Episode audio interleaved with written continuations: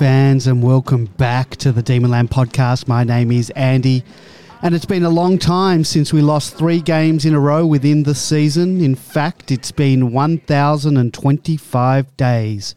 Back then, we all breathed a sigh of relief that the horror 2019 season was finally over. And now, as we head into the bye, having been toppled from top spot, one wonders what the rest of season 2022 will hold for the Demons. Joining me to find out is veteran Demonlander George. Good evening, George. Good evening, Andy. Good evening, Binman. Good evening, Demonlanders. Well, as I say, a week's a long time in football, but with all the announcements in the press over the last couple of weeks, a couple of days is more than enough for the Melbourne Footy Club. Well, three weeks is an eternity in football, and uh, we've been living uh, through it. Um, also joining us tonight, uh, tonight, uh, no doubt, tell us that he told us so, and it's all the loading's fault. Uh, Binman, good evening, Binman. Good evening, Andy. Good evening, George. It's the uh, um, I'm up and about a bit. I'm um, hoping that uh, the D's continue to drift. They're out to 360 for the flag. I'm a bit of bad news about Maxi will cause them to drift a little bit further, and um, I might wait a month and see if I can get fours, and and I'll uh, jump on them like I did last year and pay for the end of the season trip to Japan, which is actually that's not true. I didn't have an end of season trip to Japan, but that's that's where D's fans go skiing, not up at Buller. Oh well, uh, yes. I would have thought Aspen uh, or Vail is more more up the demons alley. All three for me, thanks.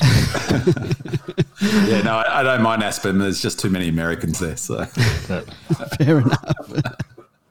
Um, well, let's get straight into uh, the wrap up. No doubt we'll talk about uh, uh, Max and how, how we're going to cope with life after Max, uh, particularly in this in this season, uh, a little bit later on in the show. But we'll just uh, give a bit of a, a, wrap up of this game. And well, I guess the question we need to answer tonight, and no doubt both my co-hosts will have their say, is whether it's the loading, and that's the increase in training loads for a period of time to ensure peak performance at a later time in the season, or is it the loss of the playing personnel both before and within the game? You know that upsets the structures a lot and more likely it's a combination of, of both factors.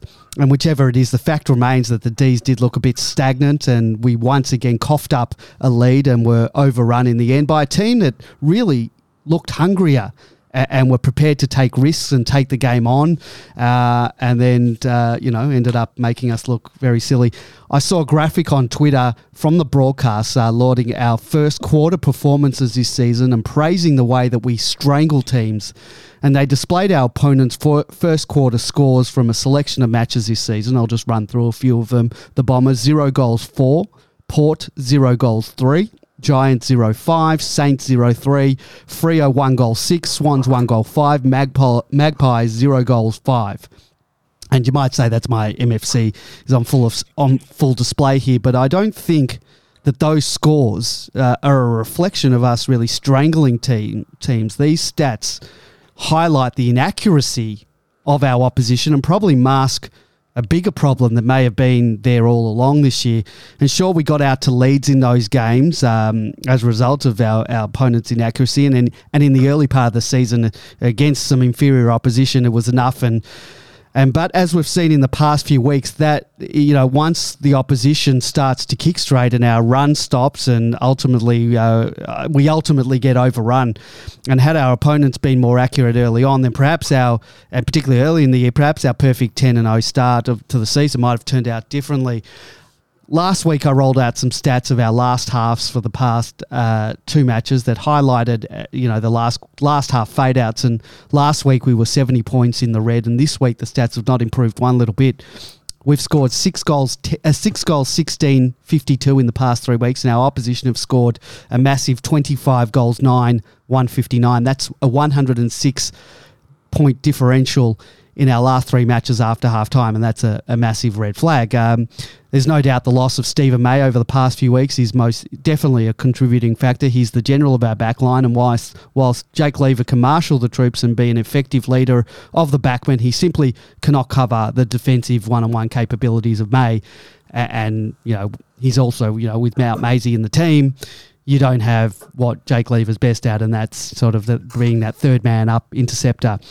And add to that that we had two periods of 20 plus minutes where we had defenders, first Petty and then debutant Disco Turner, off the field undergoing concussion protocols. And, you know, that certainly doesn't help our defensive abilities or our structures. Similarly, down forward, the loss of Tom McDonald over the past few weeks has been a mitigated disaster, one that isn't going to be solved simply by T-Mac returning in the short term because that's not going to happen. We may see him later in the year, uh, if at all. And I saw a stat on Twitter that said uh, this season we average 96 points when T Mac plays, uh, as opposed to 62 points when he doesn't. And that's a differential of 34 points less without him, or, or six goals without T Mac. And, you know, those six goals uh, just about win us matches in the last three weeks. Not that he would have kicked uh, six goals in those games, but uh, that stat is certainly uh, one that's, that's worrying also some stats with and without to T-Mac. Um, with him in the team, uh, kicks inside 50 are marked 20% of the time as opposed to 12% without him. And with him in the team, 24% of those inside 50s result in goals, whereas without him, only 15% of inside 50s result in the goals. And those are very telling numbers. And it seems that neither Weed nor Mitch Brown are the answers here. Our forward line is simply dysfunctional at the moment, and one contested mark between Ben and Mitch Brown and Bailey Fritsch is just devastating and highlights the impotency of our forward line at the moment. Our midfield racked up some impressive numbers. Oliver 43 possessions, Viney 33, uh, Petracca 32. Uh, but without a lot of support and a lack of two-way running from a lot of their teammates, and well, the bye just cannot come quick enough. Um, boys, my MFC SS has come back with a vengeance, and the outlook is not pretty at all. We have a daunting back half to the fixture, starting with the top of the table clash against the Lions. As we know now, we'll be without our Premiership captain and five time All Australian Ruckman in Max Gawn.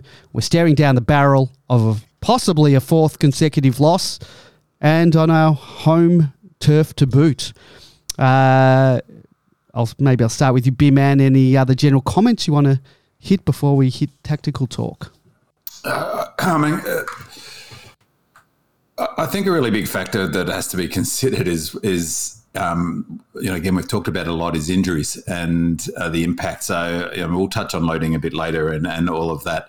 Um, the the, the reality is is that injuries is by far the biggest determinant of success in, in football. Now, leaving aside our obvious fatigue, I mean, the numbers. What were the numbers for the second half that you just said, Andy, in the last three games? Uh, it was like six goals, sixteen to. It, it was a, it was a hundred and something differential.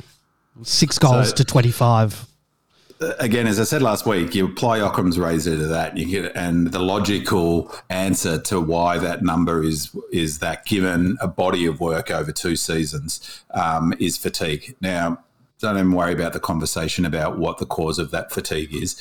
Is all of the fumbles, all of the things, but most dramatically of all, our fall away in the last 20 minutes of each of those three games is a complete outlier if you look at across the sweep of the 30 odd, the 23 games or 25 games last season and the, the, the 10 this year. So you, just looking at that number, that, that they're complete outliers. The first quarter is interesting because we have been playing well in the first quarter um, of the last three matches. We've what we took a, a, lead into each of the, the games. I think bar the the Freo game at the end of the first quarter, I should say. Yeah, um, I, I, agree, and I'll let you continue. But when you have a look at it, it's uh, our opposition was very inaccurate in a lot of those games, particularly the last three weeks and earlier on in the season. So we did yeah, get out to leads, but it maybe masks something else.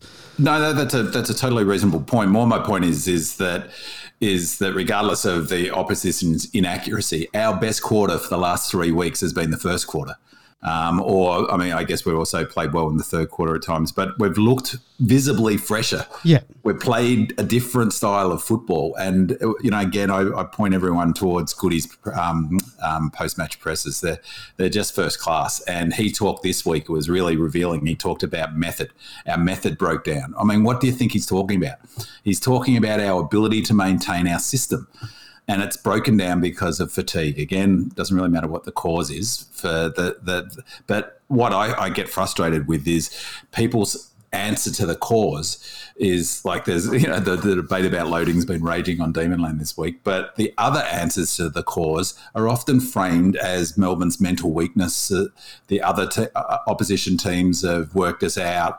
Oh, we're a bunch of spuds. We can't mark the ball up forward. We're getting killed aerially. I mean, they're like uh, the the the, the reasons or um, for explaining our performance often default to these very difficult to quantify um, causes and without any evidence. I mean, we've built up a really strong body of work at this footy club under Goodwin, um, and we should be, you know, people should have some faith in in where we're heading. Um, but when you get an outliers, statistic outliers like our second half, balanced by the fact that in those games our we've started well um, when we're not fatigued and when our system does hold up it's got to tell you something so you know i'm I'm as confident um, as I've been in terms of our game plan and where we've been. The actual game, to be honest, just back to my point about injuries, it's it's by far the biggest issue.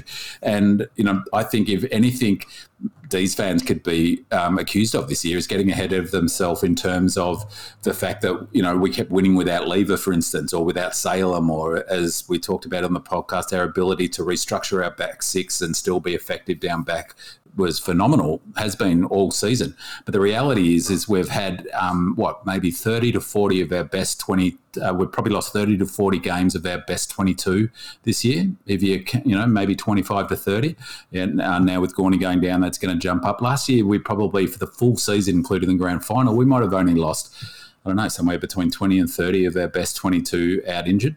Um, and so there's that factor. And so we, we, we, did brilliantly to win as many games as we did. But in the last three weeks, leading aside our, our collapse of our sort of ability, the method that Goody um, um, refers to, is we've had injuries in matches. We're during the matches. And I don't think people fully understand. And partly I think it's because what they see Melbourne do – last year in the coming into the finals and we win 10 in, 10 in a row, maybe fans do think we're superhuman. But if you take out your best defender during a match, any team's going to struggle. You see what happened when Weitering came out of that Carlton side? They stopped performing, full stop. They just fell off a cliff as soon as he walked off the field.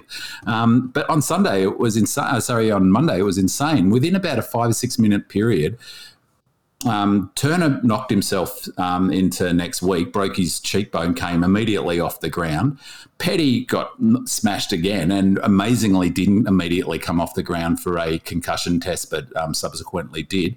Uh, and about two or three minutes later, Gawn came off the ground with his, um, what turns out now to be Sid injury, was off for 10 minutes. So we lost three, three of our tallest players within a five, six minute period what team is going to be able to recover from that? We're not we're not a bunch of superhumans. So I actually think we've played fantastic. Um, you know, not we've played well in the last three weeks to overcome some of those odds against teams that are up and about. Um, are clearly, you know, my position on the fatigue and, and the cause of that. So, you know, I, I I look at it much more positively about our performance and all credit to them. Um, I think it's really revealing what Goody's been saying in the presses. So he has emphasised our effort every week in those losses. He has made a point of emphasising how great our effort's been. You you compare that to Longmuir um, jumping into the, um, um the his boys uh, his players after the loss to Collingwood, where he basically said they got ahead of him. Goodwin's never said anything like that. He said our, our pressure numbers have been okay. Our contested ball numbers have been okay. And that's the other interesting thing about the stats. Our contested ball numbers, for instance, in this match, were basically level at half time. Up to about three quarter time was still level, and then just slowly fell away in the, and that mirrored the other two losses as well. Um, George, before I get to you, we do have a caller on the line. Uh, caller, uh, good evening. Uh, who am I talking to? Oh, hello, Andy. Michael from Prahran. Hello, Andy. Hello, George. Hello, Binman. Hi, Michael. How are you going? Well, thank you. Uh, good summary. I think I'm not one of those uh, the sky has fallen in uh, brigade. Um, I hear what you say. A couple of quick questions. Uh, one, I think our unsung hero in the back line has been Petty. Um, he's played so consistently, and for some games he's been on one leg. I don't know how many more injuries he can tolerate. Um, and I'm just thinking that um, are we perhaps expecting some of our players like Petty and Max to play through the pain barrier a little bit much? Can we manage them a little bit better? That's one question. The second question is I hear a lot about training load, but I don't hear much definition about that. And I don't hear much about it in context. Um, I think that uh, it really needs to be defined because people might have various understandings about the impact of that. Uh, and very quickly, I thought Daniel Turner showed enough to suggest he has a future before he was injured. Is it time for Majak Daw and is it worth trying Luke Jackson at centre half forward? Gentlemen, over to you. All right. Uh, uh George, maybe you want to talk about uh, uh, uh Uh, petty uh, and and uh, perhaps, and then we'll go on to, to B-Man. You might talk about the loads and stuff like that. Sure. Um, yeah, look, all of those are, are, serious questions, and I think we've partially um, uh, provided the answer in what Binman's uh, opening statement was all about. Um, Petty is a fantastic player, and quite honestly, I don't know how he stayed on the ground. It's being um, held given, to, held together by sticky tape at the moment. Well, it, it, has to be um, a gaffer tape of some yeah. sort because he, he's doing a great job. Um, he's cemented his place in the back line unfortunately, our situation and, and the circumstances are that um, apart from Steven May being out, um, he's being asked to um, uh, take a greater load than what perhaps he would normally. And then the, the second thing, as Binman uh, has mentioned there, we've had these in-game injuries to to not just to Petty as well, but others around him. So it's it's impossible in game to provide him with relief when all and sundry around are falling apart quite literally. And you're seeing a similar sort of fall off in Jake Lever's um, output. People are going, "What's he on about? He's not doing. He's not intercepting." It's because um, these in- game injuries are, are so seriously affecting our structures and their ability to play their normal game. Um, you know, it's just tragic that we lost Petty and Turner basically at the same time. Um, and and we and Max goes off the ground. All the Collingwood supporters get wet and wet in their in their underpants about uh, the performance of Mason Cox, but it happened at exactly the time we had our three tallest players off the off the ground. Um, it was dead easy for him because he had no opposition, and that was our problem. That these in-game injuries are killing us, and uh, the loss of these critical players uh, killed us at the at the uh, exact wrong times. But unfortunately for Petty, we can't, in his circumstances, we can't do anything about it when they're on the field. And um, uh, the only other option we've really got as a tall backman is Tom Tomlinson. He's been in, in and out um, uh, over the previous weeks, um, but I don't think we're going to be dropping to, uh, Petty. Uh, an 80% fit Petty is better than a lot of the other options that we've got playing at Casey. Uh, Binman, you want to speak to uh, the loads? I'm. Oh, oh, hold on a sec, caller. Did you want to say something? Uh, yeah, I hear what you're saying. That uh, I understand all that, but I think there are times for a young player that you can really overstress them. That It might be time to to rest them and say, well, look, get fully fit. Otherwise, you do them the potentially long term damage. B-Man, do you want to speak to that in terms of there have been people on Demonlands and I've seen on social media saying, you know, we're, we're playing players who are clearly injured. Uh, they're playing them through the pain pain barrier. What what are your thoughts on on on? Yeah, that? I'm just questioning that generally. Mm. man, uh, there's a there's a uh, I'm not sure who the saying can be attributed to about the um, history and you know failing to learn from history and repeating mistakes. Is it Churchill or Einstein? Einstein, or um, and it makes for it's really interesting if you go back to, to Demonland. One of the great things about Demonland is it logs everything, of course. So if you go back to round thirteen, and I posted on Demonland during the week, it's uh, there's a there's a thread about our loss, of course, our post um, game loss to Collingwood last game. So exactly the corresponding time in fact, down to the day of Queen's birthday game, um, round 13. Uh, and it basically is repeated. You could pick up that whole thread and repost it, and it would take someone 25 minutes to work out that they're reading last year's um, uh, thread. And that issue about training loads is comes up time and time again. Um, and and you know, I mean, we, you know, I thought the same thing last year. We talked about it. You know, maybe we should be resting players over the bye. Maybe we shouldn't play Gawn. He looks beat up. We shouldn't play in that Port game. Um, and so we had that discussion um, on the podcast as well. Um, and what was clear at the end of the season, I mean, it came out anyway, but there was a fantastic um, podcast with Bruckner um, called Brookie and um, uh, uh, with Burjo. And I'd really recommend Michael um, chasing it down and listening to it because he, he addresses that very issue. Uh, and basically, he's. But he's no longer at the club. No, no. So his philosophy. He's no longer at the club. No, yeah, I know he's no longer at the club, um, but his philosophy exactly on that issue was resilience and that you don't rest players. You train super hard and you don't rest players. Um, and his um, replacement, Owen Griffith, uh, was under him and follows basically the same philosophy. And he was his acolyte, if you like. He was, you know, he's fantastic, mm. um, um, fantastically qualified. Was at Brisbane. Brisbane had a brilliant run of soft tissue injuries under um, Selwyn Griffiths, um, Griffiths um, uh, regime up there, uh, and he came in for a year. They did a great job. So he worked underneath Burgess, uh, and he's by all um, all the things I've heard is that he's implementing pretty much the same sort of program, but even more intense uh, and central to that belief is, or that philosophy is Burgess's belief in resilience and pushing through pain and not resting players. Um, that, that, that's a critical part of the philosophy. So that's that's why they do that. Um, you know, of course, everyone can have. I can understand that, George. Yep, I can understand that, George, and agree with you. But there have got to be limits, uh, and and perhaps they're pushing to the max. Forgive the pun. Um, yeah, I still I hear everything you say, and it's perfectly logical. And I'm a historian myself, so I'm familiar with the you know going back into history and uh, place a lot of stock on it. But my question was, there've got to be limits, and I think we're pushing the limits a bit. Um, be that as it may, Daniel Turner, I think he showed enough. And is it time for Majak Daw. Um, some people are saying he's injured, or what? What's what? Uh, do you think it's time that Majak came and gave um, gave them a hand. And uh, is it worth trying Luke Jackson at centre half forward? We'll, we'll talk more about uh, ins and outs later, but we may as well. Uh, uh guys, uh, George, yeah. you you you watch a bit of Casey Majak. Where, where's he at? Could um, he could he fill in? Uh, we'll go into more depth a bit later, but could he be a potential fill in mm-hmm. in these next few weeks? I, th- I think Majak might be called upon because simply we haven't got Max. Um, but otherwise, Mag- Majak wouldn't be. He's he.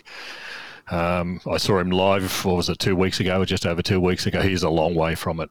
Um, people just throw these names around without actually knowing whether they're capable or of taking that step up to AFL. Um, if you were to take Petty out, for example, to give him a rest, who would you bring in? the first option. The first option was Turner. Well, he's not available this week. Our only other option is Tomlinson. So we've got no other options. Um, Judd. And it would have been Smith if he wasn't injured. Yeah, but he's, he's would have been Smith if he wasn't injured. Yeah, but he's injured. Mm. So we have no other options. Yeah, that's what I said. Yeah, mm. yeah. So yeah. We're, we're playing Petty because we have to. we yeah, I'm aware of that. Yeah, yeah, I'm aware of that. What about uh, uh, so time for Majak? Uh, yes or no? He'll, he, will probably come in because Max is out, and it's because he's the only other. Oh no, I know that. That's that's why I'm asking. Yeah. Uh, Luke Jackson, for, centre half forward. Worth trying. I'd be keen for Majak to come in. I wouldn't have Luke Jackson at centre half forward. He's going to be carrying the bulk of the ruck over the next um, five weeks, so he won't have any time going forward.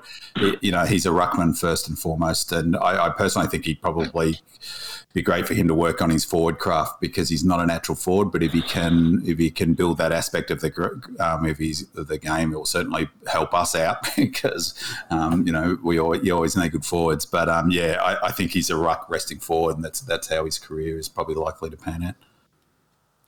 Thank you. And one last uh, observation in the future, and I'm not talking about this year, but from next year onwards, how's Jacob van Rooyen? Um, what potential do you think he has? I reckon he's going to be. He's the player forward I'm most excited about since I first saw Jesse Hogan. Uh, I think he's going to be a star, um, an absolute star. He's got everything you want in a footballer. Um, he's got great hands, He reads the ball well. He uses his body beautiful one on one, and most of all, he attacks the ball like a tiger. Um, and his second, third, fourth efforts, um, I thought he he's going to be a star. I, I, would be hesitant to be rushing him um, into the side anytime soon. Oh, no one's suggesting we're going to rush him. No, we're not going to rush him. I'm not suggesting that. That's why I said good. from next year on, let him get a bit of game time in. The worst thing would be to rush him into the side. I wasn't suggesting that you were suggesting it. So no, I'm I'm on board the uh, Van Rooyen train. All right, thank um, you. All right, thank you, gentlemen. Thank you, Michael. Really appreciate Cheers. the call. Thank you very much. Thank you. Bye, Andy. Bye, George. Bye, Binman. Bye. All right. See you, Michael. Thanks. Uh, yes, that was uh, Michael. So good to hear from him again. Um, uh, we'll, we'll, talk more about uh, Jacob Van Rooyen uh, a bit later when I talk about uh, some some improvements that I would like to see, and I think maybe it might be time to see what he's got in store. I know we would have liked to have uh, developed him a bit more, but I think we're in a bit of trouble in our forward line, and uh, maybe uh, some young blood is the answer. But we'll talk more about that later. Also, we'll talk more about who replaces Max because I don't think Majak will actually get a gig. I think there's a another forward slash ruckman who they might bring back in, uh, Sam Weideman. Uh, so we'll talk more about that a bit later on. George is uh, he's not happy What's with that me. saying again by Einstein, Winston Churchill, or the mistakes in history and all of that? well, you know, we don't have uh, much uh, much choice. Let's uh, let's move on. Uh, Man, we want to talk tactics. You had some observation about our overall, overall approach uh, this season, and uh, so you also said that uh, you have some uh, numbers that should calm the MFC SS nerves, and just for our, um, our any new listeners or one that, people that have heard that term MFC SS being bandied about, it's just a veil of negativity that envelops many D's fans uh, that we. Uh, will, will that will never see any success or we're always doomed to fail or whatever. Uh, we thought that the premiership would bury that once and for all, but you have three losses and it comes back with a vengeance and uh, many of us are, are, suffering at the moment. So, B man, take it away. I might start with the numbers actually, just to calm your nerves a little, and um, and anyone else out there struggling with this mid-season slump. One, it is you know, it is well worth going back just uh, for the exercise to this time last year on Demonland, just to get a feel of how similar things are. Um, there's been some, you know, I won't prosecute the whole loading argument again. People can have their views on what the cause are, but just in terms of the numbers, it's interesting. There's been some some really interesting stuff put on Demon Land about that um, uh, uh, in the last couple of weeks, but also last year because the same conversation had was exactly the same last year. Um, Engorged Onion put up it last year and he reposted it this year a um, graph that um, that he'd got from a um, presentation to AFL coaches a couple of years ago. So he made it clear then and, and again um, when he posted it recently that it's you know it's indicative of a example of a training loads. And so one of the things that it maps is for 22 season at the and when their intensity increases and there's two two um, parts to it, or two axes, and one of them is um, volume and intensity, and and the volume, the ramping up of training starts at around eight, nine, and goes all the way through to around 15. And the two, the volume intensity goes up slowly and doesn't peak to about round um, 16, 17. Uh, and the volume progressively drops after the bye as, as well. And why I raise that is, is because that corresponds exactly with um, some um, data that uh, Vipers put up on Viper Crush on on um, podcast thread in, on Demonland, the five rounds of either side of the bye, which corresponds exactly almost with that period of the premiers in the in the last um, uh, well, 2021. Uh, we went five one four in that period in those ten games, five wins, a draw, and um, four losses. Um, and Richmond followed a very similar path. They lost three games coming into the bye that year in their 2019 flag. We worry, worry about 2020 because the shortened game and, and the interrupted preseason and all of that stuff knocked all of this out out of the side. West Coast when they won the flag in 2018, they lost three three on the trot after the bye. Uh, Richmond in 2017 lost three um, games in a row, um, won a couple before the bye and then lost again coming into the bye. And even the Bulldogs, um, they lost coming into the bye last year. Um, so you know the the pattern is clear in terms of, of those numbers. Um, so there's some other numbers that are probably good for us to consider as well. Um, the win loss record of the eventual premiers in 2018 19 um, and us last year and and how we're travelling this year is all characterised by a strong start to the season, except Richmond in 2019. But Richmond turned it around and had a um, super strong finish to that season, winning nine in a row. West Coast went 10 1 after um, um, the first 11 rounds. Melbourne, we went 11 1, uh, one after um, 12. And again, this year we know what where we are now 10 3. Every team um, of those three premiers had losses around the matches 11 14. As I said, um, Richmond's losses were pretty heavy. They lost to North Melbourne in that period 37 points, 67 points, and 33 points from matches 12 to um, 14 in the three games. So that's, uh, you know, that's through the bye or through this round 13 that we just had. They got touched up by 33 points by the Roos. I think it was 67 points. No one would have thought they're going to go on and win the flag if, um, if well, some might if they were following this history. Similarly, West Coast lost three matches in a row 15, 28, and 10 points. Um, and we're almost identical this year. We've lost three by 38, 12, and 26. Um, so, you know, the and our records at the end of the season were um, almost identical to 20. We were 17 wins, four um, losses, a draw in last year. Richmond was 16 wins and 16 losses in 2018, and, and West Coast was 16 6. The best teams in all three years on win loss ratio ended up winning. All struggled during the, the middle of the season. Um, I'm not sure, B Man, if you saw in uh, the podcast thread for this week. It was posted an hour ago by Viper Crunch. He, he produced a table uh, with the bye and the five games preceding it, the five games uh, uh, post the bye from 2021 to 2014. Um, he didn't include 2020 because it was a year that was, you know, couldn't plan for. There was lots of, um, you know, the what festival of football and lots of five day breaks and four day breaks. So he didn't include that one. But all the teams going back, all the premiership teams going back to 2014. So that's Melbourne last year, Richmond 2019, West Coast 18, Richmond 17, Bulldogs 16, and Hawthorn 15 and 14. All of them lost games before and after the bye. Um, around the bye, we were five, one, and four with the draw. Five, uh, uh, Richmond in 19 was seven and three. Uh, West Coast seven and three. Uh, uh, Richmond five and five. Western Bulldogs six and four. Hawthorn in 15 were eight and two, uh, and Hawthorn uh, in 14 were seven and three. So all of them lost, sort of, with the exception of Hawthorn in 2015, lost at least three, or or some of them more in to about five games uh, in that five before and five after the bye. So it yeah. backs up your point.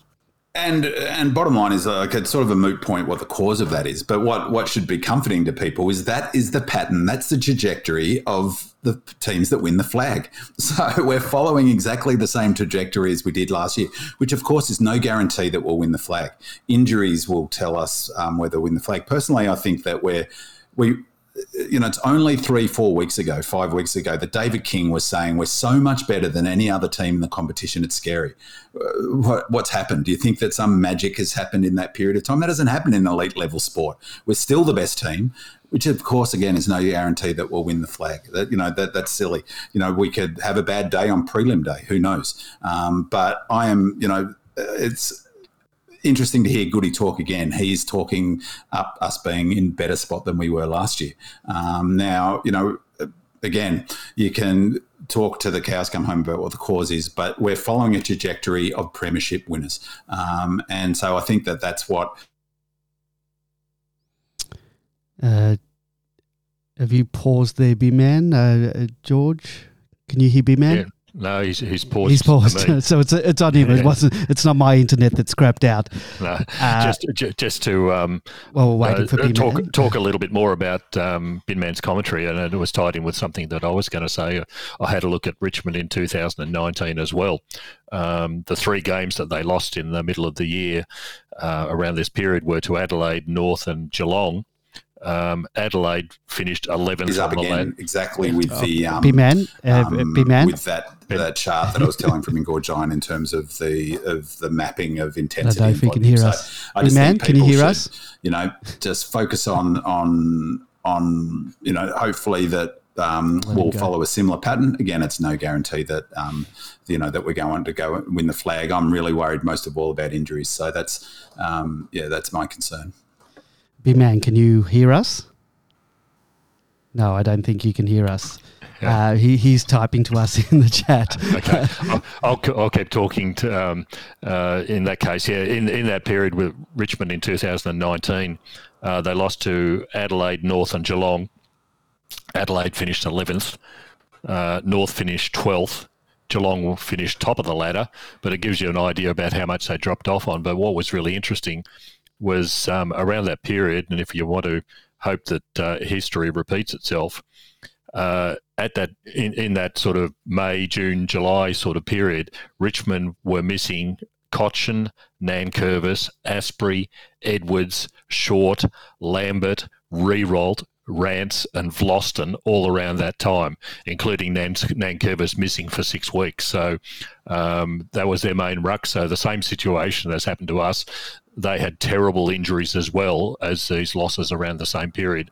They didn't lose before, even though they had those injuries. They didn't lose afterwards, even though people like Nankervis still weren't playing. Um, but it's all about um, uh, what what the loadings are about, but also the injuries. The injuries affect you really seriously when your talent disappears, and it's the same situation for us at, the, at this very moment. So. Um, if there's any hope for us at the moment after only three losses, um, it's Richmond were in exactly the same situation. They walked away with a grand final uh, win in 2019 as well. I, before you go on, big man, and glad you can hear us now, but we did lose you. Bounced off the radio. We le- we lost you sort of midway. You sort of just paused, so then George sort of took over, and then you came. George you came back and then you couldn't hear us and you just kept going, uh, which is fine. But you've come out, you, you're back now. This is a thing. But uh, George, as you were talking, uh, you know, I'm sort of reminded about the disclaimer that uh, you get when you invest in things or when you see advertising advertisements you know about investments and past mm. performance is not an indication of future performance so no, uh, it doesn't that, really that, that's certainly the case and and you know you can't expect have those expectations but like Binman was saying before and, and you were saying you go back now to 2014 and we're following the same uh, profile as what previous winners have, have done so. But also, it's probably, if you really look deeper, I'm, I'm, sure you'd find similar profiles for whoever finished second in those competitions. Yeah, absolutely. Which I had a look, George, and that's exactly right. Um, um, the Bulldogs were an outlier because they didn't. But what's interesting with the Bulldogs, when I looked at that from that exact question, George, is that most of the teams do, did follow that, and that's the but only the top, the only the runners up but then the Dogs were successful um, in that bye period, but they lost their last three games of the year. So mm. who knows? Maybe they got it wrong. And and look, to be clear, there's no magic bullet. It's not suddenly going to become. You know, there's so many other issues that go into. You know, not least of which is luck to going in to win a flag. It's you know yep. all comes down to that one day, which is the last day in September, last Saturday in September. Heaps that's got to go right. Um, but w- what we're doing now is putting us in the position to have an opportunity to win a flag. If we don't do it now, we won't win the flag. So, um, you know, I, I, think that that's just a thing for people to, to focus in on. But, you know, it's a little bit like, the, the, the, lack of faith in the D's and where we're traveling and the, and how quick some people are to go to mental weakness or we've been worked out. All those tropes that I've heard ever since Goodwin began. It's like scratching a sore. Suddenly it all comes back up again. Where it's like, well, you know, it's just a, nonsense when the game when the method isn't working as Goody said. Well, everything else flows from there. Um, as I said last week, our scoring is completely dependent on our defensive system and our all spread uh, run. You take that away from us, and we're just a meat and potatoes team that's going to try and win on effort. Um, and there's the other question last week I mentioned about other teams struggling at this time. I don't know if you boys watched the um, Brisbane Saints game. Did you watch it, George? I, I did. Yes. Yeah. I have never seen a game of footy at AFL level with two teams more obviously fatigued than in that match. It was appalling. Even the commentators were pointing it out. Ex footballers go, oh, what's going on? They look like they're super tired. Yeah, I mean, it, it, was appalling the skills the, in that game. The, the, turnovers were just incredible. It's going from one side to the other. You know, and the uh, we'll talk about it later. But the only reason Brisbane won is because the Saints had so many injuries. I think yeah. they had had one effective player on the bench by the end of the game. But, so the Saints were gassed completely at the yeah. beginning of the game, but then they lost two players, and at the end they were just literally like the last kick of the go- goal. Uh, I forget the fellow, the one with the mullet. He could barely kick the ball from thirty meters, and yeah. like they were exhausted. It wasn't that the conditions were perfect. Apparently, it wasn't humid. Yeah, it was only twenty. It was twenty degrees. There was no humidity, um, and I, I can honestly not recall a more obviously fatigued and low standard game. It was incredible, and they're two top four aspirants. Mm-hmm. You know, Brisbane are the second favourite for the flag, um, and similarly, Freo um, were obviously fatigued in the game against Hawks, and, and all power to them. I thought it was a super impressive win. Um, just going back to our win, we could have won this game. We were ahead, um, you know, in the last quarter. In fact, am I right in saying that we were ahead in the last quarter of all three of our losses? Um, was there was only two or three points in it, wasn't it? A three quarter time, I think they. Yeah, so yeah. you know we're in game, so I think that of course you know it's it's terrible to lose. We'd all we all want the wins, but I think some credit needs to go to the players to of how they've dealt with stuff. And you know, again, listen to Goody; he's happy with where we're at. Mm.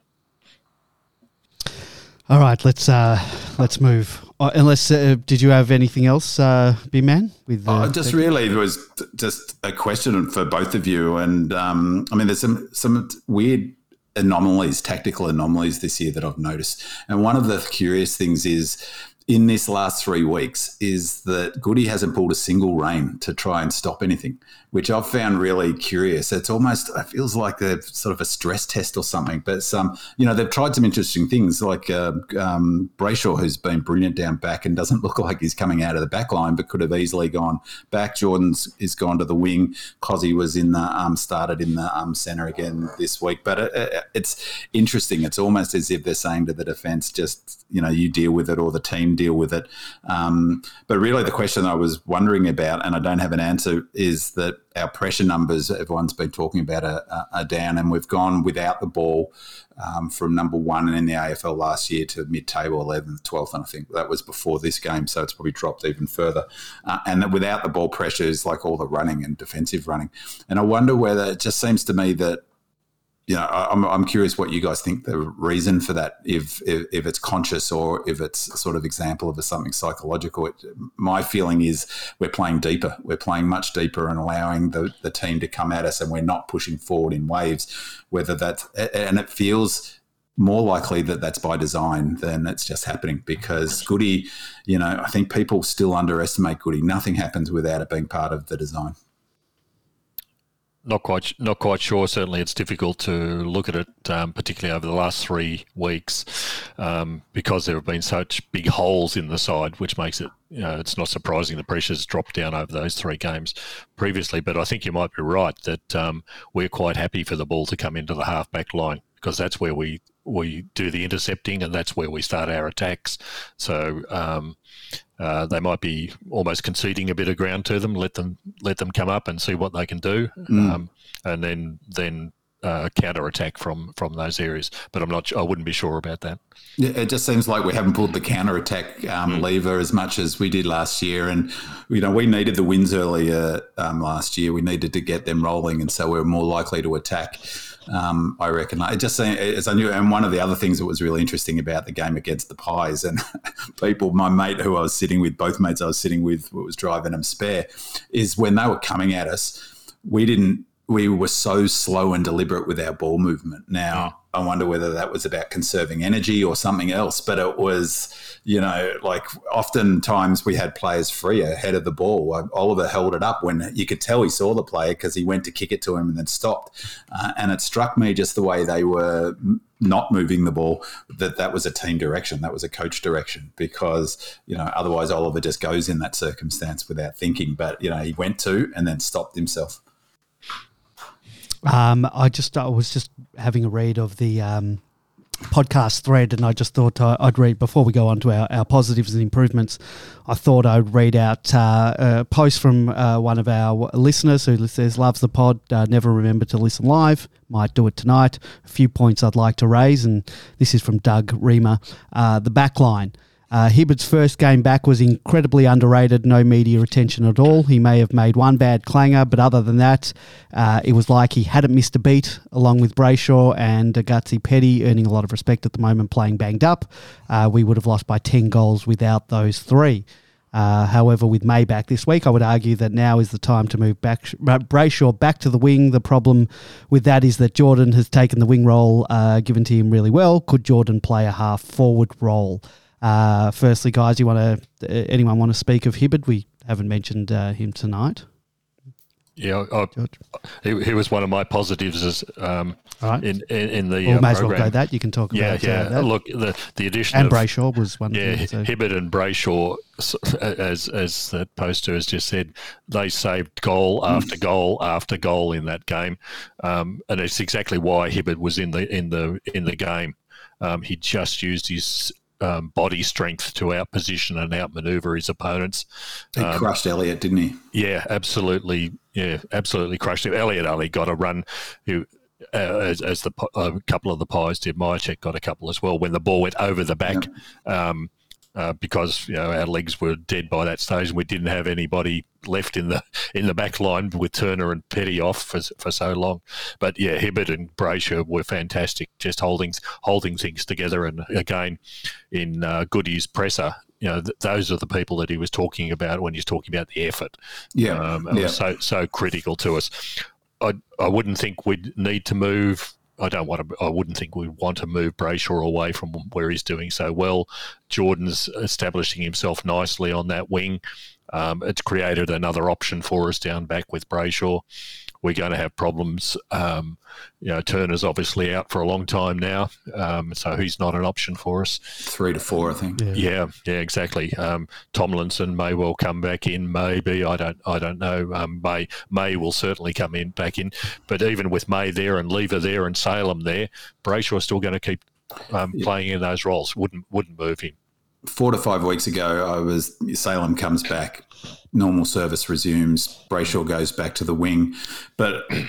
I could not have been more impressed with Brayshaw in the last few weeks, and I, have always, I mean, barracking for Melbourne all my life. You know, you one of the things I've valued the most and the players I respect the most, and that's why I always loved Robbie Flower, was the players who play um, their best games in losing games. Because mm. to me, it says something about their their approach to the game and their, you know, without putting it it too sort of high and mighty, but like the, their approach to life, really. And I, I loved um, um, Gus's game on the weekend. His courage to go back with the flight. He's smart. Um, uh, you know, he's just made that position his own. It's like he plays it different to Salem. He's he's almost plays it sort of a tall medium.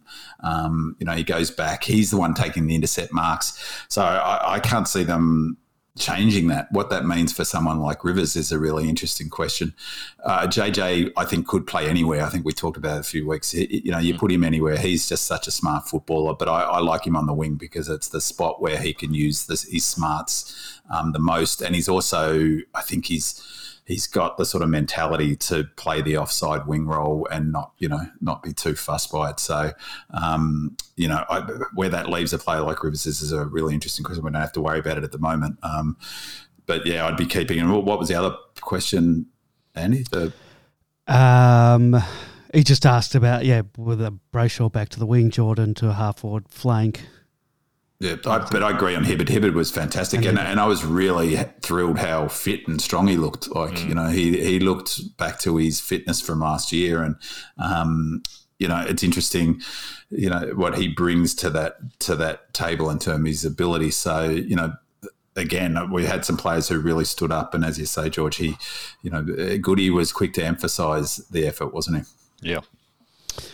Um my or George, that's your positive. Uh, my positive, uh, it's not really one for discussion, but the only one I could find from this match was this, simply the fact that the bye has come and not a moment too soon. You know, we do look absolutely spent. We're banged up, uh, injury wise. Uh, Petty will will love the rest. Uh, uh, when I when I wrote these notes, I didn't know Max was going to be out. So I didn't even know he was in a moon boot. So I th- sort of thought he'd like the rest. But um, hopefully the week gives us some respite, and hopefully, B man, you're correct. It's just a loading issue. But um, you know, the, the pity is, Andy, that it's only a nine or ten I know, day break. We, it's not. We seem to have been dudded again in this respect. Uh, when we, when of all the situations, we we actually need a long break this time, sort of thing, given the injuries We that are prevalent. Absolutely did. Um, if we for once we could do with that Sunday four o'clock game.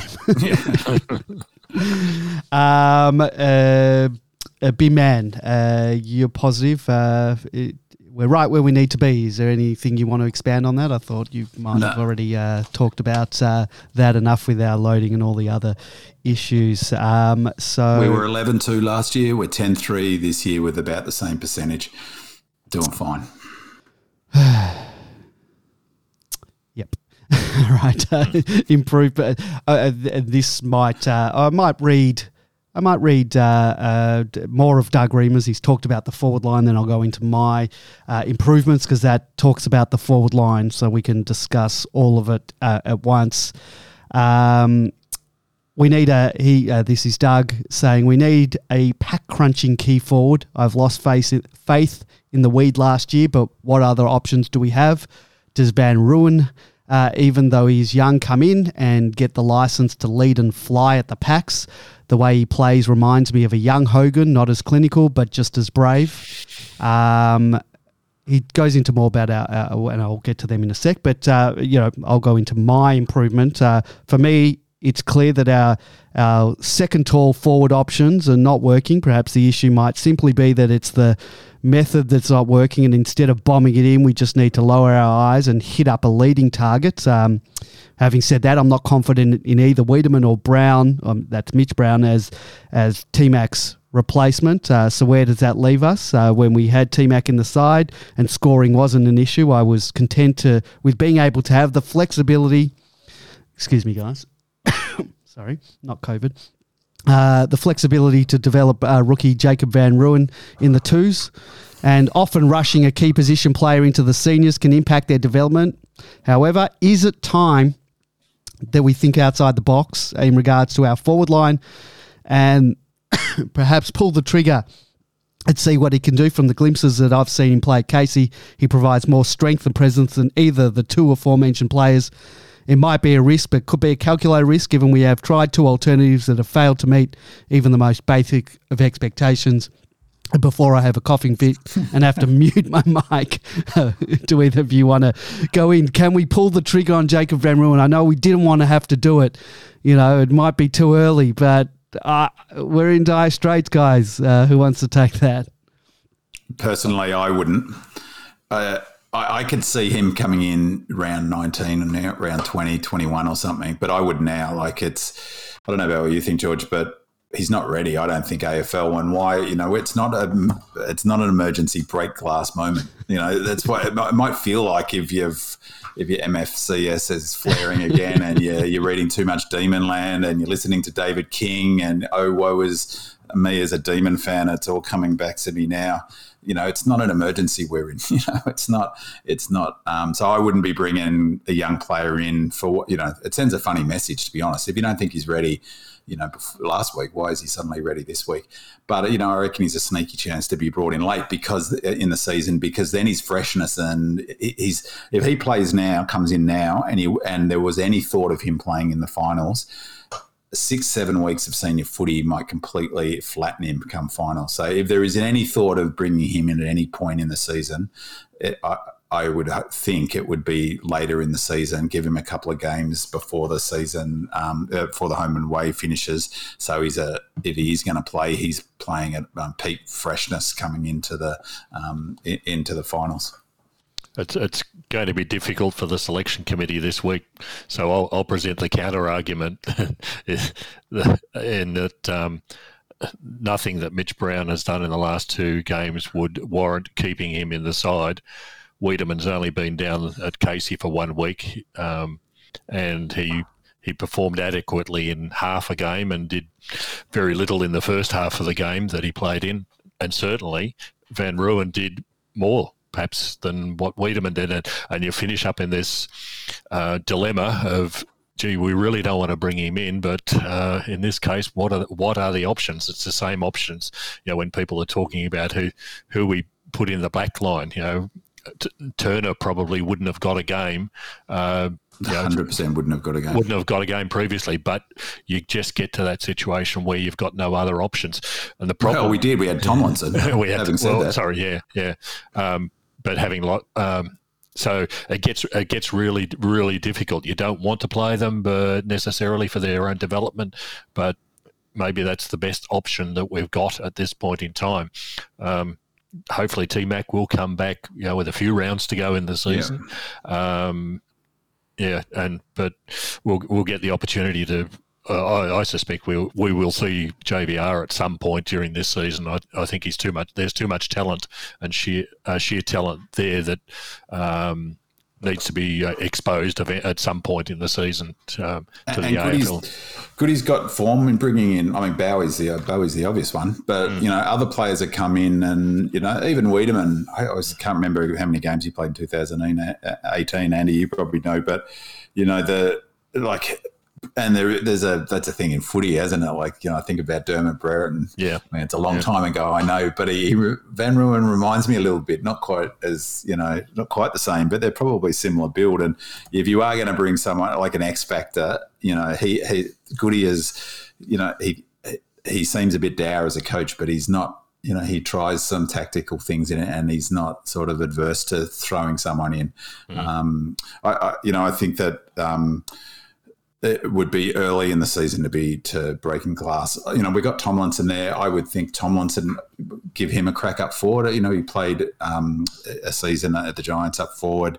Uh, I hate the idea of Petty going up forward. He's yeah. you know particularly now, like yeah, you know, yeah. we of all time. So I don't think I'd be throwing him up forward. No. Uh, Weideman played three games in uh, 2016, uh, the last couple of games of the season. Uh, he played seven in 2017 and 10 in 2018. Well, maybe I'm thinking Spargo, but Spargo played most of 2018 as well. Yeah, he, so, did, he, did, I think you are thinking of Spargo. Yeah, we had that conversation, I think. But, you know, I, I, he, he's going to be a star. Um, I totally agree. He's um, 18 know, games super super talent, but I, I, I, wouldn't be in any hurry to bring him in now. Um, uh, in the thread, in that same thread podcast on the thing, there was a Red Sox a, a comment about um, Benny Brown's inability to market one grab. it's like, you know, well, he's having that problem at the moment. Uh, it seems that he's getting his hands to it and then um, not being able to take it in that one grab. So, yeah, is a bit of a problem. What about our uh, uh, uh Doug Reamer has talked about. Uh, he's, he's sort of asking uh, about our small forwards, but he's saying that Bedford should come in. Uh, um, rather than talk uh, ins and outs yet, uh, what do you think of our uh, small forward Spargo, Alex Neal-Bullen? Are we getting enough of them offensively and in turn their, their pressure and def- defensive stuff? At the very real risk of repeating myself, it's just so if if you ascribe to the theory that I subscribe to that we're in a heavy loading phase it'll go to a period, then you can't really make an um, an assessment of where they're at because a player like Nibbler and Spargo, their whole game is based around the amount of kilometres they run. Spargo, as I've said often, sorry, Nibbler, as I've said often enough, um, who who had an average game, it must be said. Yeah. I was thinking of you, George. That, that was a, definitely a good case for Nibbler to be dropped this week, but of course he won't be. But you know, the his game is built on his up and down the ground running. If you take that away from Nibbler, what what what does that leave you? Um, an average half forward flanker who's, you know, who seems to have got the complete goal kicking, um, kicking yips. I had no confidence he'd kick that. But even that, you could argue was fatigue related. He barely made the distance from 40 metres, nor could Harm yeah. for that matter. Harmes yeah, didn't make absolutely. the distance from running straight at goal, straight I towards me. I think he was passing it, which he, he should have had passing a that. No, no way. Should have had a shot. There's no way he was passing that ball. So that, I, I, think it's just a bit hard to judge where those small forwards are at. Um, I actually thought Cozzy because he was terrific. His energy yep. was terrific and really stood out. Um, yeah. Okay. Um, George, you wanted to um, talk about outside mids as your improvement. Yeah, that's that's exactly what Binman was just talking about then. You know that uh, the disposals from the outside mids in Nibbler and uh, and Harmes in particular were were just below par. You know, Nibbler with 54% disposal efficiency from. He's not like a Viney who's in, you know, trying to hand pass through people's legs and heads and things. And you don't expect high efficiency. He's an outside, and he, he's in this game. He, his disposal just killed us. Um, Harmes wasn't much better, but again, it. Um, it's if, if it's about the loadings, it's not surprising um, when you've got um, players who are meat and veggie sort of players, and every te- time team needs meat and veggie sort of players. If they're fatigued and tired, they really drop the le- the level of, of skill really drops off um, dramatically. Um, uh, so yeah, hopefully we can see an improvement in those areas from from those outsiders. It was so frustrating, wasn't it? But almost more frustrating was our fumbles. Yeah, A like, tr- so- Trac cost us a that- certain goal that would have Oh. put us even further up at, at this Yeah. time. So Trac fumbled that ball twice. I didn't think it's possible. Hmm. Like the yeah, that was our kicking was appalling um, on the weekend, but the fumbles and the first touch. It's really interesting is that it's you don't when they don't fumble, you never think, oh wow, he's taken that cleanly, or unless it's need to. really evident. But as soon as the team starts fumbling, you really notice it, don't you? Uh, the, Not so much the fumble, but the impact of it, like the the way that it, a chain of possessions um, and transition breaks down at that point. Um, and a lot of them, because we're not pushing up hard, we're not getting our those turnovers that we were when we're up and about. And so when we turn it over, it's in their zone. And and um, the Pies, I thought, were fantastic in their ability to relentlessly take advantage of of that. Um, just clearly, the other horror of that game was um, Cox. And I said to my mate that my my idea of hell is going to a big game, say a final at the MCG against Collingwood, and Cox getting off the chain, and the crowd start chanting Well, USA, yeah, well- USA. and, and thankfully, it didn't happen. But I was walking down the back steps of the Ponsford stand. There's a bunch of really drunk young Pies fans, or uh, chanting "Melbourne are shit, Melbourne are shit," followed up by you guessed it, USA. they were doing USA, during Oh, the during the game, but I thought early on, uh, before he sort of got off the chain, I- I thought they cheer every time he goes near the ball, almost like him. they're surprised that he did something good, and then he uh, ended up having a, d- a pretty decent game. Um, Well, I I reckon if you're going to mount a case against fatigue, you'd show one clip. Him running inside 50 with no one tackling him and kicking a goal from 45 metres. Hmm. You know, we might have done the other teams a um, favour. Maybe they'll be forced to keep him in for the next three, four weeks because, he played his one good game for the year. yeah. Um, big man, uh, too many. Oh, I think this is directed at me. Uh, too many fans need to harden up and show some faith. Uh, why do I feel that? And then that's my writing. Why do I feel that this is directed at me? Well, you know, if the shoe fits, it wasn't directed at you, but it's quite Freudian that you're um, that you've taken it on. But yeah, I just think to to you know what's the saying is take a big glass of concrete, harden up, and um, you know write it out. And again, I said it last week. I said that this game was a danger game. That I, I don't back against Melbourne, but if I was gonna, it would have been this game. Um, uh, and we're in for another month. If last year's anything to go by, we're in for another six weeks of suboptimal performance. So buckle up and um, stay the course. I know someone who um, who put. Uh, we were paying, I think, four four dollars or four last week against the Swans, four dollars twenty or something. Uh, they were paying, not Uh, us. sorry, they they were paying four dollars twenty, and he put five hundred bucks. He's a Melbourne supporter. Put five hundred bucks on the Swans, so he did Yeah. he did all right out of that. Well, I can't do I it. can, no, I can't, can't do that either. Uh, hedge your bets. But I Um, will back the D's for the flag when we get to fours. When it touches fours, bang, I'm on. 360 just for those who are playing at home. all right, let's move on to before we go to ins and outs. Let's talk about uh, the Casey game. Casey continued on their unbeaten run in a wet and wild game out at Casey on Sunday. Watched a little bit um, after half time, and you know we had uh, you know we had such a huge lead at half time, and then I didn't see many goals after that. It was pretty wet. Casey defeated the Magpies by 52 points, setting up a win by half time. Um, I can't remember who was going to talk about this first. Is that you, George? Uh, maybe both oh, of us. Yeah. you can both talk about it, but uh, Yeah. who wants Yeah, to talk uh, look, the, this this was an interesting game as as a game of footy to watch.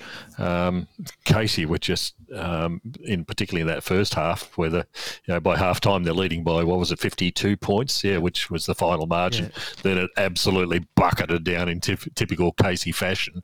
Uh, but previous to that, there was typical Casey wind. Um, but what I thought was really interesting, I switched across to look at the GWS North game going on at the same time and promptly switched back because the Casey game was far, far superior to watch. it was just awful what was going on in the other channels. Um, around the players, it was it was interesting.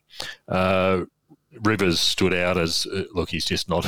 He's far better than VFL. Um, um, he had 23 disposals, um, including eight marks. It was just just fantastic. Uh, Dunstan 39 disposals. He he just got everything that came his way and more so. Um, his disposal in this at this level wasn't all that bad, um, which compares to the pressure. It's a good comparison with the pressure at AFL level. It just drops off a bit. Uh, Andy Moniz Wakefield very lively, very in, into a lot of things. Yeah, I but, like him. Yeah, but died off a little bit in the second half. But the same could be said for Bedford as well. Um, uh, Hunt um, did pretty well again. A player who's uh, better than VFL level, and, and, his capability and run at the time were, good to see. Um, Laurie was interesting, 23 disposals, um, but zero marks. Um, so he's, he's getting the ball a lot on the inside. Um, another one who dropped away was Deakyn Smith. Again, played well in the first half, but, but drop, really dropped away. Well, Woewodin looks like someone who's going to really turn out nicely for us. I think bit of development there, but he's developed the body and he's got the same smarts as his old man. Um, so um, yeah, look forward to probably next year for him uh, coming through. One one who I like who's not on our list is is Corey Ellison he, will be on an AFL list next next year of some sort. Uh, he's not going not going to be missed again. He can play forward and play back. Um, he, he's just a great footballer. So um, uh, yeah, it's nice to see him playing. Uh, in this game, we didn't have Daw. Don't I don't know why. Um, he's missed a number of games this yeah, year. I think yeah, he had COVID strange. and he's had flu and, and yeah. various reasons. And yeah, so, out, so, so you know when we're talking about ins and outs later on, that that might be one of the questions: is he actually available yeah. um, in a couple of weeks' time? Um, but at um, uh, uh, Van Rooyen, we've talked about. He was he was just superb. Um, he's playing a lot up the ground. Mm, and down back. Uh, yeah, he went down uh, back later. Corner. Yeah, yeah, yeah. And Oda was also playing in the ruck as well as a backup mm. ruck. Um, you know, they're obviously trying to develop um, all those yeah. roles with him. Um, but yeah, he's he's something something special. He's you know, it's easy to forget he's 19 and has played nine VFL games, and we're already talking about him um, in the way we are. But um, yeah, Casey, it was an inter- a really interesting game. Uh, we did performed adequately, I suppose. Um, uh, didn't see much of him um, uh, in the first half, but then he turned it on a bit in the second half, but really didn't didn't, even though the conditions weren't great. Um, uh, I think he got one goal in the end, so it wasn't something spectacular. And it was only the first week that he's been sent back there. So, the usual story. Um, you know, if you really want to get back into the side, um, you need to be showing a bit more than that. Um, so I thought his um, attack on the ball was really good in the second half. It was pretty average in the first half, but yeah. I, I reckon him. I don't know. Obviously, maybe he got a rocket at half time, but I thought he's. I didn't actually see the last quarter. Um, I saw a bit of it, but I saw the third quarter, and I thought his attack on the ball was much much better. Yeah, um, was, didn't clunk any, but that's really all I want to see is yeah. just him to smash. Yeah, it, it was it was chalk and cheese between the two halves, but the the eternal question with Weed is why why do they need to be like that? You've got to do it for the whole game. Yeah. Uh, so. Yeah, exactly. So that's the. I mean, just it's interesting your point about Van Rooyen going back and in the ruck, and makes me wonder whether part of that is to, you know, maybe I'm not is by I'm trying to feed into your confirmation bias here, Andy, but maybe that's about getting some, seeing how he goes against getting whacked a bit. Because if he goes into the forward line in an AFL team, he's going to get smashed a bit. Hmm. Oh, uh, he he would they would not play him in the ruck if that wasn't uh, sanctioned by the senior uh, coaching staff wanting yeah. to, him to get some minutes here and there because they could have played Weed in the ruck, um, yeah, yeah, yeah. which I'm sure he, he, probably did at times. Um, considering Majak was out and they had another. Who's the, the Ruckman Bell? Was the- Bell, yeah. Yeah, they had, uh, yeah. So- and Collingwood had a pretty good side in. I, Yeah. you know, it was certainly stronger than um, some of the other VFL teams would play. That- Yeah, I- so he, he that that ruck work, you know, him going into the ruck uh, would have been. There's no way they'd put him in the ruck if that wasn't. Um, No, and he's Sort of and he's sanctioned. no, and he's not a great ruck. As, as such. Yeah, He's yeah, but he's got a- natural. yeah, but but they put him in there. Yes. you, know, you go. that's what I which meant. He wouldn't have gone yeah. in there unless it was sort of yeah, put him in every now and again. Yeah, Yeah, good summary, George, and uh, I concur with all of that. I, M- Moniz Wakefield i- has got something about him, just the way he plays, and he makes good decisions. And um, uh, Rosman's out with a hammy, isn't he? So it's Yeah. a pity, bad timing for him because you know he's the sort of tall player, half that you know he, he he's probably one of our what top 12 terms of height like he'd be close to six two or something i guess in the old but um um I, I agree on um on uh, um, Woewodin. Woe Woden. And um, uh, I, to be honest, I wasn't super impressed with him the first couple of times I saw him play. But he's really, he's really improved. And uh, it's a good point you make about he looks physically more, more AFL ready, but he also looks a bit more comfortable when he's holding the ball a bit longer and making good decisions. And he's got a really nice, neat kicking action, which is you know so so important. Um, and you know, I, I also concur about Dunstan is that he, he was fantastic, wasn't he? Yeah, he had leather poisoning of the first degree. Um, uh, and Laurie, Laurie, did you mention Laurie? He yeah, played an yeah, all right game, I Yeah, thought. yeah, twenty three disposals. Yeah. yeah. My, my concern is what I've raised with before. You know, how does how does Laurie Laurie get a game in the seniors uh, between uh, who he's behind? Um, yeah, it's, it's difficult, especially when you've got Bedford and, and Chandler and those sort of players sort of sitting ahead of him at the moment. How do, where does he go from here? Um, Yeah. I just don't know. Bides his time, or I guess you know injuries happen as we know. So Yeah. Well, let's move in uh, to the ins and outs. Uh, before we go into the ins and outs proper for this week, I think we need to talk about the elephant in the room, and that is how do we cover the loss of Max Gawn for the next three to five weeks? Uh, Luke Jackson can't be expected to ruck all day, and you know with T Max sidelined for longer, uh, the Max is out for. A, I guess that will that probably will give Sam Weideman the other cha- the, another chance, and we know Sam has been training, you know, been playing in the ruck. Uh, they sort of trained him up to do that, to be that relief ruckman um, uh, for for Max. So uh, you know, is are we going to see uh, Sam? He he might have got his chance anyway with Mitch Brown not really putting his hand up to stay in the side, and uh, I guess then we we sort of discussed this that the other option is Majak Daw. But he too has been in and out of the twos with with COVID, perhaps the flu, and he was out again this week. So, how do you guys seeing us covering this massive loss of our premiership captain and five time All Australian over the next next few weeks? Um, what do you think will happen? Who's going to come in? Will it be Majak? Will it be? I, I think that's the ultimate question. Will you know again the selection table problems? You know, Majak's certainly tall. He can he can do the ruck, but you know he doesn't do much around the ground, which is going to be so critical. Uh, in, at, at AFL level. Um, the, the other possibility is uh, Tomlinson's actually done some rucking uh, in the past as well. In you know at times, so maybe it's an option for us with Turner out. Maybe bring Tomlinson in as a as a backman come ruck. Um, I don't I'm, don't know. I really I'm not confident about it by any stretch. Um, but you know it's sort of equal confidence with with Daw uh, uh, as well. You you bring in Daw as a forward ruck. You know, um, No, no one that comes in is going to be able to do what Max No, does around the absolutely. ground in the Yep. marks up down the line or down last line of defence. So yeah, and that and that's why it comes to the selection committee. Uh, They see it, see the players better than we do. I, I- I'd love Majak Daw to get a run. Um, it's a bit curious. That's is that two of the last four games, last three games he's not played. No injury. Uh, he played it, played in the Swans game um, at the And then- MCG, but it, but previous uh, game before that he was out. And this goes and out to two of the last well. three. Yeah, so Yeah. that that's not great preparation. And I mean, it's awful timing if he's got a niggle or something in terms of the opportunities arrived. The the question I have is a bit what you know. It, my question over him is: Can he be the number one ruck? Is he fit enough to be the number one ruck?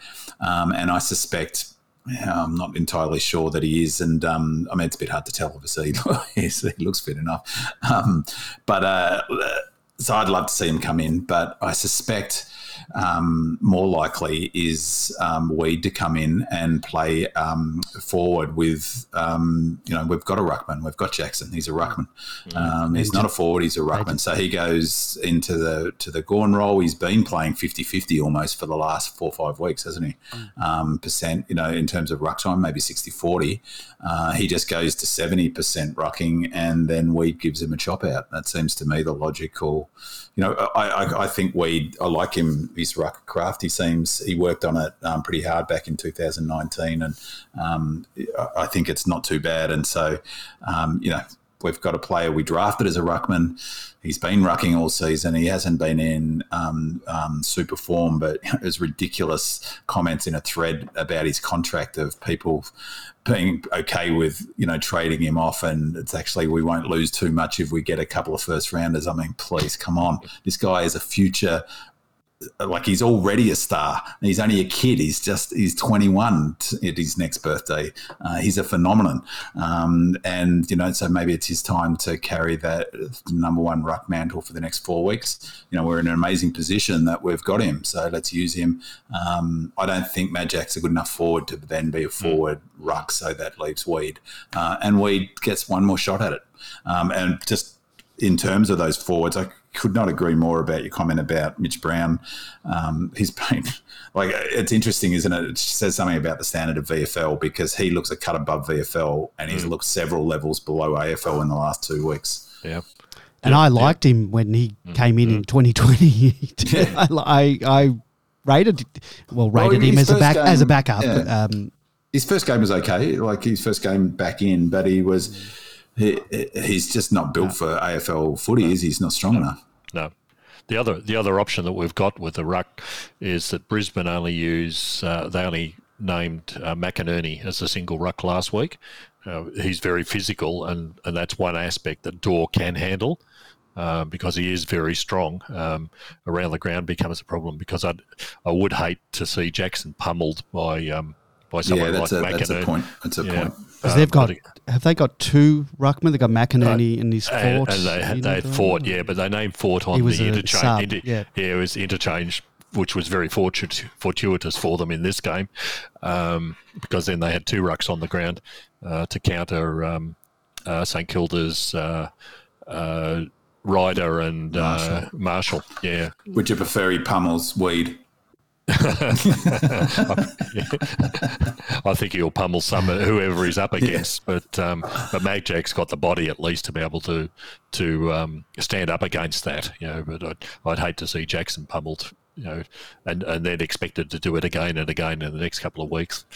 So Tomlinson's an interesting one. Sorry, Andy, that because he it would have been a pretty serious bit of man management to go on for Turner to get selected of ahead of him. Mm. Um, now Turner's bro, and it was that effort. I just watched him attack that ball when it was a bit stupid to be honest. The way he attacked, like he attacked it f- head on basically, but it was like a first game in, just desperate. I, th- I thought he played great. That um, you know, the getting back to Michael's question about um, Turner, I, I, thought he did some disco. It's great to be yelling disco, but um, you know, I thought he did some really nice things, and it was such a pity that um, yeah. you know he and I watched it. I had I had my binoculars on that contest, and he was out. Um, I think he, I can't remember if his head. I think his head ricocheted on the ground as well, but um, that's not where he did his his fractured cheekbones. So he was gone when he hit the ground. He, he stood up and he was wobble. Fortunately, he was right near the bench, but um, that's a, that's a real shame. But where does that leave Tomo if you're not getting you know you're getting Turner? So it'd be interesting to see. You know, I think Tomo could work up forward as a short term gap, but as you say, he could probably spend some time rucking and strong. You know, he's he's he's big enough. So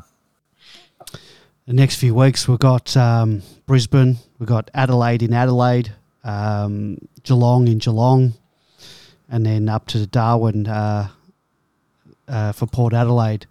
Alice. Alice. Yeah. I won't say same same because yeah. don't, don't book your tickets to Darwin. but yes, does Maximus five weeks or four games? Is it five weeks well- out, including the bye, or Well, is it it depends. five game? Depends if it's five weeks out. It could be three. Yeah. Some players have only missed three weeks uh, With with the that. So cinnamon. It's it's three to five. At least it's Yeah. not four to six because that, you know what that can lead to. yes. Um, So, uh, you know, if Goody, uh, channeling my inner Goody, that it's an opportunity for the team to really show some resilience and the fans to show some resilience and and um, and you know to see what uh, you know a soldier out, soldier in.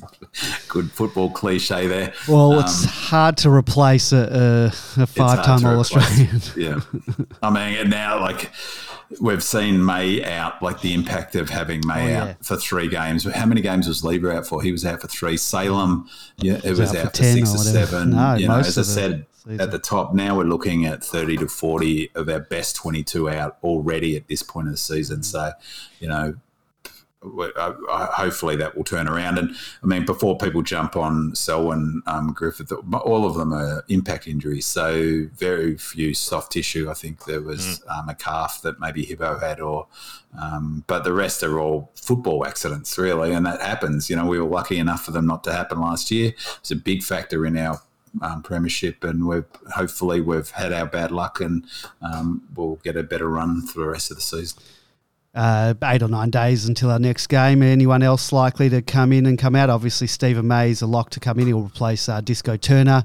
Um, with I a think Bedford will come in. I suspect they Bedford went back to Yeah, play a full game at Casey. Absolutely. Would be my feeling. Absolutely. So Chandler will will will go back for Bedford. Um, any other changes? You want to Can't pull? The, any. You want to pull the trigger on anyone? I, I can't see them doing anything No. radical. I mean, there's no no one else to bring in. So Yeah. you know, our much vaunted depth is being tested. Um, you know, the the one thing I'll say, the other thing, just while I think about the VFL game.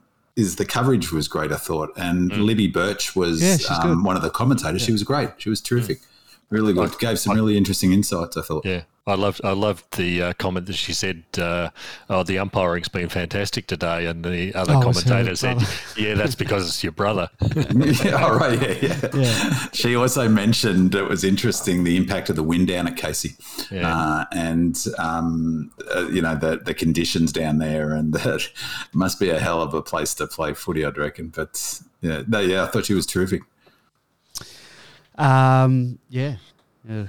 I, th- I think she's got a good future in uh, in that uh, commentating thing. I think the next step for her will probably be to do sort of those uh, boundary line things uh, for the AFL matches. So Yeah. good good on her. I, I Yeah. reckon. Uh, She can replace BT anytime.